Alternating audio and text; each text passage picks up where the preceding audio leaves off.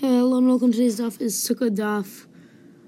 Yudalit is the 13th daf of Masachet Yuma. We are going to begin the lines down on the first Mishnah of the of Aleph. So it says that you can roof um, your sukkah with boards um, like the ones that are used in like in like the ceiling of a house, like two by four. So um, this is what Rabbi Yehuda says. Rabbi uh, does not allow this. So if you placed a board um, that is four tefachim on, on top of the sukkah. The sukkah is unfit. He fulfills the um, obligation, um, provided he does not sleep under the like the board.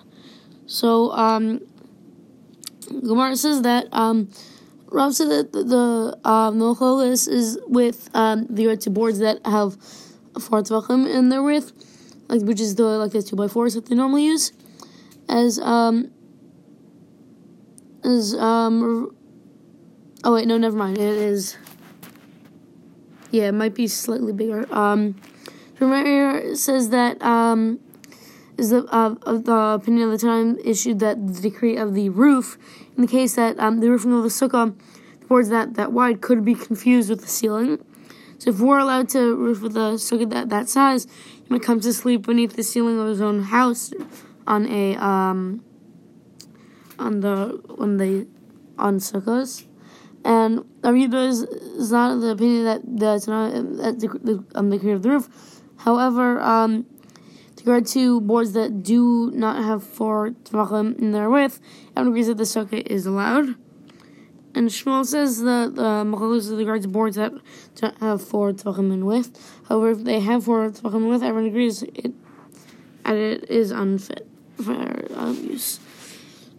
So, as I said many times before, the Gemara really elaborates on what this actually means. Um, so, it goes a lot deeper onto what this really means. We're going to go down a lot. Um, it's a little bit down, like a few lines down the, the second uh, Amud. I have to make this a little bit quicker. Uh, but it says that there is a um, that if, if you if you turn the, the like the boards um, on their side and the width um the side is, is less than the measure that makes them like unfit for it. So um do the boards still be like are unfit because it's not necessarily the same width because you're flipping it sideways. Is it less that um so the boards be, still be unfit? Are they are they able to be because the placement the width is narrow? One says the sukkah is not allowed. And Rav Chisda says that, and Rav, Rav Huna says it is um, allowed. Um, oh, okay, so um, it brings another case pretty similar um, that um,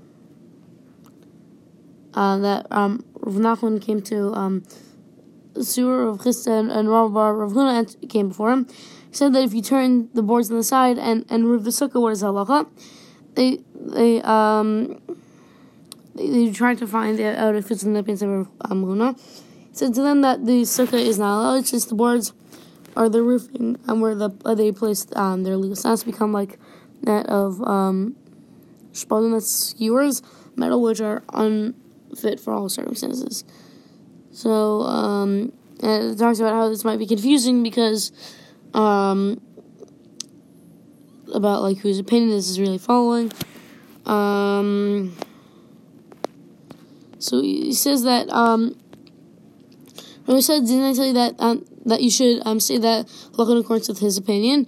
Even Rav Nachman agrees with me. He says him and um and did um uh, and and and and and, and did Mar actually say a reason for this um this ruling to us, and we did not accept it. So Rav Nachman not um, only said like this is like the ruling, he also explained his ruling. He said, and did you ask um, me for the reason? And I did not, and he didn't say it to you.